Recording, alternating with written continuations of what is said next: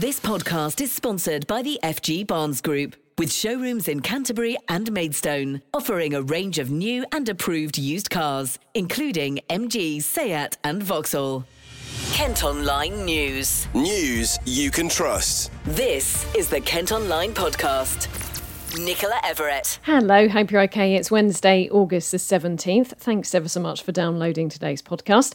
And our top story today is that a Kent school that brought in the so called strictest head teacher in Britain has been rated inadequate. Inspectors from Ofsted visited the Abbey School in Faversham over two days back in May. They found that cases of bullying weren't being dealt with properly and some pupils were missing too many lessons. Now, there was huge controversy when Barry Smith was parachuted in to improve behaviour last September. Well, Kent Education Advisor Peter Read has been reacting to the report. In one sense, I'm not surprised. In another, I'm utterly appalled because this is an entirely avoidable and predictable outcome. Ofsted says quite clearly education isn't bad at all. The reason they failed is because of utter failure by leadership to handle children coming out of COVID who I believe needed sensitive handling, as virtually every school in Kent did. They supported children who almost forgotten how to socialise. They treated them carefully, supportively. The Abbey School had a different idea. They brought in a hitman, Barry Smith, who prided himself on being called the toughest head teacher in England, not the only one to have done that.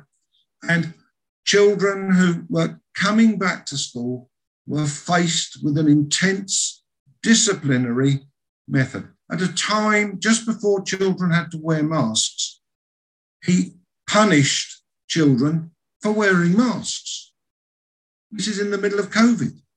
And they were sent to detention and detentions and staff were taught to be tough with children.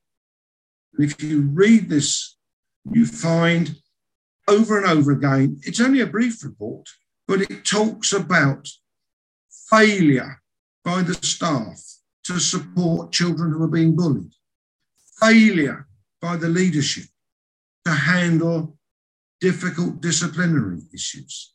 One of the reasons that the school came to my attention last year was because under this tough love regime, exclusions rocketed.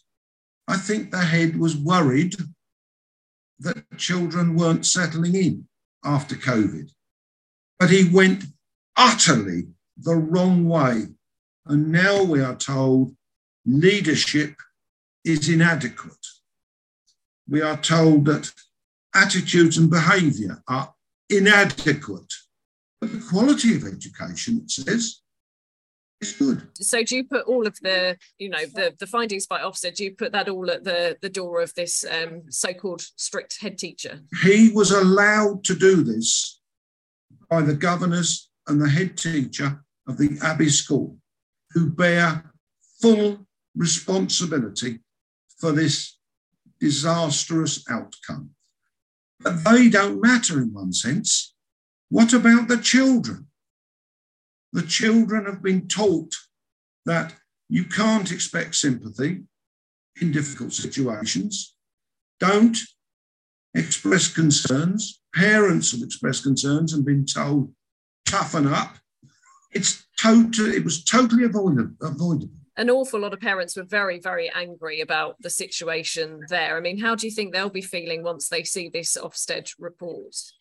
They will be utterly vindicated, but that doesn't actually help A, what's going on in the school at the moment, and the scars that this will have left on their children over the last two years. That's going to take a long time to heal if it heals. Well, Kate has more on this for us today. So, Kate, what's been the reaction from parents? Well, Rebecca Saunders has two children at the school, and she was very critical of Barry Smith's ideas and claimed it had turned into a military school. She's reacted to the Ofsted report and has told us her children don't enjoy going there and says it's like an army camp. She adds if they weren't so strict, they would be fine going to school. They are terrified of going there and getting into trouble over silly things. We've also had reaction from Carly Newman, whose son goes to the school. She says the result sums up what everyone has been thinking and saying for a long time. And importantly, what have the school had to say? Let's not forget the quality of education at the school was rated good, so there are some positives. Provision for pupils with special education needs was also commended, as was the school's sixth form, which was rated good. Head teacher Dr. Roland Speller has sent us a statement. It says the school will review its practices, but the challenge it faces is creating an environment where pupils can succeed both academically and socially. He adds, with regard to the former, we've seen a big improvement in academic grades in the past five years since the last inspection, and staff attribute this to reduced classroom disruption and more work being completed. However, with regard to the latter, we still haven't got this completely right, and the disruption caused by COVID hasn't helped. We're told trips and visits for pupils are returning to the school calendar, which should add more enjoyment and fun to the learning experience. He admits attendance has been a challenge nationally after COVID 19, and Abbey's is in line with other schools in a similar context across the country. Dr. Speller also said issues around bullying are important for us to acknowledge and will require persistent hard work to tackle. He says additional assemblies and lessons had been introduced to focus on how students should treat each other with respect, celebrate difference, and show tolerance. Thank you ever so much, Kate. You can also read this story on the website and leave your comments. We'd be particularly keen to hear from you. If you do have children at the school, just head to Kent Online. Kent Online News. Around 70 firefighters have been tackling a fire in London which affected trains in and out of Kent. It broke out next to the tracks between Waterloo East and London Bridge stations this morning. Services had to be diverted and an inspection needed to be carried out before the line could reopen. You can see video of the blaze by heading heading to the website. A 12th person's appeared in court following a suspected murder in Tunbridge Wells. 25 year old Zovan Pepach was found with multiple injuries at his home on Cally Road last December. A 24 year old from Romford has been charged with murder. All 12 suspects are expected to go on trial in January. A Kent man has criticised NHS mental health services following the death of his wife. 58 year old Beverly Cushing from Aylesford took her own life in May after struggling with depression. Her husband says she only had three appointments in 10 months and describes staff as overworked and under resourced. We're told an internal investigation has been launched to look at potential failures and future improvements. A thunderstorm warning for Kent today has been upgraded. An amber alert is in force until 10 tonight. It means flooding to homes and businesses is likely, with fast flowing water causing a danger to life. Well, the heavy rain is doing little to alleviate the drought, though. Thames Water's the latest provider to announce a hosepipe ban covering areas around Dartford and Sevenoaks from next Wednesday. Now, it's set to be an anxious wait for thousands of students in Kent. A level results are out tomorrow. Pupils sat exams for the first time since before the pandemic. And I've been catching up with Graham Jones, who's an education specialist at Whitehead Monckton Solicitors in Maidstone. And I started by asking how he thought students would be feeling. I think they are probably very nervous because if you think about it, the last time uh, students sat their A levels was back in 2019 and they'd had a run of being in school and having lessons and being educated. You've now had a situation where, after two years of being in and out of school and two years of assessments, this year's students actually had to sit A level exams in exam conditions. So it, it must have been quite nerve wracking for them. And of course, Thursday's the big day to they find out how it's gone. Absolutely. No idea yet, of course, as to what those results are going to be. But what would your advice be for anyone who perhaps hasn't got what they were expecting when they open that envelope tomorrow morning? If it does come as a shock, I always say this don't panic. First thing to do is speak to the school uh, because the school can make inquiries as to whether there's been any errors. If not, you can ask for a remark. Now, that has to be done through the school. You can't apply yourself for a remark and you cannot uh, apply to appeal yourself. The thing about a remark, of course, is marks can go down as well as up on a remark, so you need to be aware of that. But don't panic. I mean, the, the, everything in the press is indicating that they think the vast majority of students are going to get, if they're going to university, into the university of their choice. Yes, it is likely that the overall results will be slightly down on the last two years, but they think they'll be comparable to 2019. And the reason they're going to be down is because these aren't these are the first time it's been examined for two years. Previous years, there's been various algorithms and various assessments to assess what the grade should be.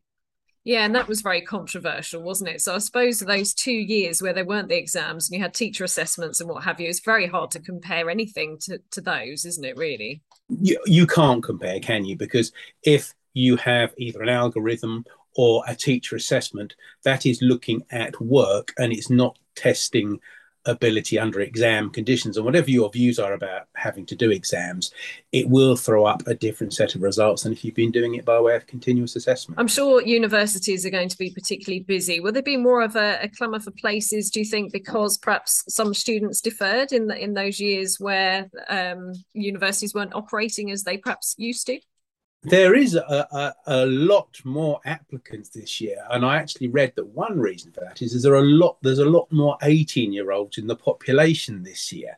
Uh, generally, courses ha- are being offered that are, that are large and will take more students, so it's expected that whilst there will be some challenges, it won't be a major problem. There's two areas, however, where there will be issues, and that's in medicine and dentistry. Uh, the reason for that is over the last couple of years, the government had removed the cap as to the number of students that could actually get onto those courses, and that's been reimposed this year. And I think the limit is about seven and a half thousand, um, and I, I, think the previous year ten thousand students got into medicine and dentistry. So there is always a challenge to get onto those courses. But the thing is, if you don't get your first choice, um, look at clearing, speak to the university because sometimes they may be generous and will say, "Well, yes, we will accept what you what you've received." So it says, don't panic. There's lots of things you can do when you either get that email or you open that letter. Well, universities are gearing up to hear from those who want to get a place through clearing. Tomorrow, we're going to be hearing from the president of the student union at the University of Kent, who did just that, along with another student who's manning one of the phones in the clearing centre. This podcast is sponsored by the FG Barnes Group with car dealerships in Canterbury and Maidstone. Tributes are continuing to be paid today to pop idol star Darius Campbell Danesh, who's died at the age of 41. Simon Cowell described him as charismatic, funny, and a great person to be with. Rick Waller, who grew up in Medway and now lives in Dover, competed with the Scottish singer on the TV show back in 2001. He says he was a genuine gentleman. Slip roads on part of the M2 are going to be closed for four months as work continues to upgrade the Stockbury roundabout. It's almost a year, would you believe, since work started to improve Junction 5 for Sittingbourne, where the coastbound entry and exit slips will be shut from September the 12th through until mid January. National Highways have apologised for any disruption it causes. A bus route between Canterbury and Thanet that was due to be scrapped has been saved following a campaign by angry passengers. The number 11 stagecoach service was going to be axed as part of cost cutting measures, but the company has confirmed it'll continue running at school times and there'll be one off peak round trip each weekday. People living near a 300 year old pub not far from Tenterden aren't happy that it could be converted into homes. The Crown Inn near St Michael's has been closed since 2016. Developers want to redesign the pub itself, a garage next door, and a wood store into two separate houses. Now, £17.5 million has been spent on doing up a holiday park in Kent, creating more than 100 jobs. It's the biggest investment Haven have made in one of their parks this year, and we'll see a number of new attractions open at the site in Allhallows. The company are hoping it'll boost tourism and the local economy. John Coltman is a general manager at Haven in Allhallows and has been speaking to Jamie from our colleagues at KMTV. So Haven's investing in all of its parks uh, over a three to five year period, but we're we're capped. We've, we've been very lucky to, to benefit from that this year, next year, and the year after, and there'll be more exciting things to come. And um, what is this investment going to do for not only the local community but also Kent as well? So local community in Kent wise, so our suppliers. We try to keep as local where possible. Our, uh, our contractors, we again try to keep local. So we're improving the uh, jobs market not only internally but externally as well. And we've taken our employment uh, numbers from around about 300 to 400ish this year, and we anticipate that uh, exceeding to around about 500 next year. So it's a really good help to not only the local villages, the local communities, but also the wider part around Kent. And do you expect also um, your numbers to increase as well, just because of the facilities that you've got? People are going to see it and say, "Wow, like I, I want to go, I want to try it out." Absolutely, the uh, the, the, the, demand has, has never been so high. I think we're we're we're struggling to put enough ca- caravans on the pitches as quick as possible, and uh, and it's great to see more people coming down to to, to experience the uh, ever improving Allhallows. Absolutely, and, and, this this might be a question more more for Kate, but do you think that this is going to maybe inspire an, another generation of children to sort of challenge themselves, sort of dare to, to do what they thought they couldn't? Definitely, I think uh, I think seeing more children that are not necessarily on the video games uh, uh, and hiding behind screens coming around and using the different facilities is, is, is amazing actually and seeing more people having a healthier lifestyle out in the open doors especially when the sun's out most of the time uh, is, is really good to see. Olympian Kate French has also been along to the site. You can watch KMTV's report by heading to the story on Kent Online. Kent Online reports. A youth drama group say they're going to be left homeless by plans to close Dover's Roundhouse Theatre. The building is set to be converted into office space as part of the redevelopment of the Discovery Centre. It's been used by the Blackfish Academy for the Performing Arts, who are campaigning to keep it open. Drivers who keep parking in a church car park in Medway are being urged to go there for services or simply move their vehicles. There are several spaces behind St Matthew's in Borstal near Rochester, but the site is private and only meant to be used by people going to the church or the nearby hall. However, volunteers say the spaces are being taken up by people living or visiting the village. Alison Robinson is the church warden. We have a car park here for our hall users and for the churchgoers. Uh, we quite often find that uh, we can't get into the car park because it is used by people um, just leaving their cars to go off and do something else. It is a private car park. Uh, we've asked people, uh, we've put notices under their windscreen to ask them not to park here. Uh, we've had some very rude responses to that. Um, we're not quite sure what to do. It has to stay open so that our whole users can use it. We can't block it off. Um, uh, so we're really very frustrated in what, what we can do about it. We're very, we're quite like to think we're sympathetic with the people of the village. Uh, in fact, we had the car park built so that we wouldn't be parking on the road and Uh, uh, taking up spaces that the villagers could use.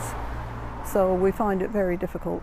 As, as, a bit of a bribe, we could say come to church a couple of times a month and you can park here. We've had people offer to pay to park here, but that's not the answer. Bison rangers in Canterbury say the animals introduced to woodland just over a month ago are already having an impact on the landscape. You might remember we featured this story on the podcast where the younger females have reportedly been playing chase, stripping bark from the trees and cooling down in the dense woodland. A male will be released into the herd within the next eight weeks and it's hoped they'll eventually breed. The project is designed to tackle climate change. And prisoners in Maidstone have won a top gardening competition. Slight hitch though, they won't be able to claim their prize. For the second year in a row, they scooped the best community project as part of the council's Bloom competition. However, they're not going to be able to use the annual passes to Leeds Castle. While the Ministry of Justice say a voucher they were also given will be spent on the gardens. Kent Online Sports. First up, football. Not great news, I'm afraid. Gillingham have been beaten in their first ever home match against Harrogate. They lost 2 0 in front of a crowd of nearly 4,000 at Priestfield last night. Manager Neil Harris says it was a frustrating result. Box to box, some of our football was excellent, really good with the ball. Couldn't score, uh, put the ball in enough danger areas, force enough corner kicks, put enough balls across the six yard box, enough cutback crosses, just did enough to win games of football. Um, if you're not going to score because you, have played well but you can't score, then you have to get a clean sheet and it has to be nil nil. and I think they got in that penalty area. The stat they very rarely got in that penalty area. When they did get there, it was too easy for them to create chances. So we had a bad habit tonight of uh, not being uh, having the ability to score at one end and then too easy to score against at the other end. Hence why we lose the game. Simple as that. Again, the goals are really woeful. Sound like a broken record talking about poor goals to give away. Um, you know, there's so much good stuff, but it seems wrong talking about a lot of good good play and some good individual performances when when you've been beat at home. I thought attacking play was really good. The way we moved the ball, you know, asking us to be a little bit patient at times, and you know, fans need to understand that we're trying to play modern football and, and, and keep the ball on the floor at times, and, and you know, but then you have to get the balance right between passing the ball and then when to play with the top of teams as well. And for the lot, lot certainly in the first half, we got the balance, you know, really good, and we got in really good areas, and, and you know, undoubtedly should have scored a couple of goals. Um, but if you're not going to score, then you know you, you have to be strong at the other end of the pitch. And, and my frustration and disappointment is that we didn't get the final touch in one box, and at the other end, you know, we just uh, haven't got the ability to throw our bodies on the line to protect the goal. Other than the goalkeeper, I thought was magnificent tonight. I don't want to be too critical of players. You know, we, we, lost the game tonight. It was no no lack of effort, or heart, or or, or, or passion. We just we just got done um, in our penalty area a couple of times, and, and we weren't clinical enough at the other end. You know, young players are going to have their faults, and, and they've got to learn quickly. Um, whether that's our own players or loan players, they have to they have to step up and, and, and perform or, or don't play. People want overnight success. But nobody wants to see us lose 2 0 at home. You know, I'm as frustrated as the next person. I thought 99% of the fans were, were, were, were patient um, and, and, understand that we're, you know, a major project and we're just at the start of. Um, but we want to win games of football. So I have to make sure I get the balance of me being patient, me trying to implement a different style of play, but then also making sure we're playing competitive football as well. Um, I don't want anyone to think that losing games is acceptable just because we knew it's not acceptable, and it's not acceptable for the players, and I won't tolerate it from the players. Um, but I have to make sure I work with the group to make sure that, that we do get up to speed a lot quicker than we are at the moment. They've lost three out of four League Two games so far this season and will be hoping to pick up some much needed points when they host Walsall on Saturday. Elsewhere, Kent's Dina Asher Smith had to pull up with cramp in the 100 metres final at the European Athletics Championships. The 26 year old sprinter didn't take part in the Commonwealth Games because of a hamstring strain. She's still hoping to defend her titles in the 200 metres and 4 by 100 relay in Munich, though. Much better news in tennis. Kent's Emma Raducanu says her victory over Serena Williams hasn't fully sunk in. The 19 year old from Orpington beat the 23 time Grand Slam champion in straight sets sets in the first round of the Cincinnati Masters overnight.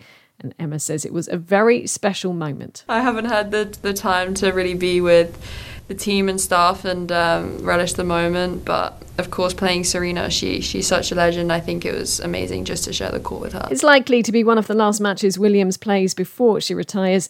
The British number one, meantime, will take on Victoria Azarenka in round two this evening. She's also hoping to defend her US Open title in New York next month. On to cricket now, and Kent Zak Crawley is part of the England team taking on South Africa in the first test at Lords. It follows England's series win over New Zealand earlier in the summer, where he top scored with 43. But it wasn't a great start for Zak this morning. He was out for just nine as England batted first. Meantime, his teammates will be looking to make it back to back wins in the One Day Cup. The Kent Spitfires have travelled to take on Derbyshire after beating Northamptonshire last time out. We'll have details of the result from that match in bulletins on our sister radio station KMFM from tomorrow morning. And more than 30 young athletes from Kent are set to follow in the footsteps of some Commonwealth Games champions. They've been chosen to compete at the 2022 School Games National Finals at Loughborough Uni next month. The likes of Adam Peaty, Katarina Johnson Thompson, and Hannah Cockcroft have previously taken part in the event. Good luck to all of them. Well, that's all from us for today. Thanks ever so much for listening. Don't forget, you can follow us on Facebook, Twitter, and Instagram. And you can also get access to the ad free Kent Online premium site. To do that, you need to subscribe. Just head to kentonline.co.uk forward slash subscribe. And if you didn't know, we're also now on TikTok, so do head to the site to check out our videos. News you can trust. This is the Kent Online Podcast. This podcast is sponsored by the FG Barnes Group, with showrooms in Canterbury and Maidstone, offering a range of new and approved used cars, including MG, Seat, and Vauxhall.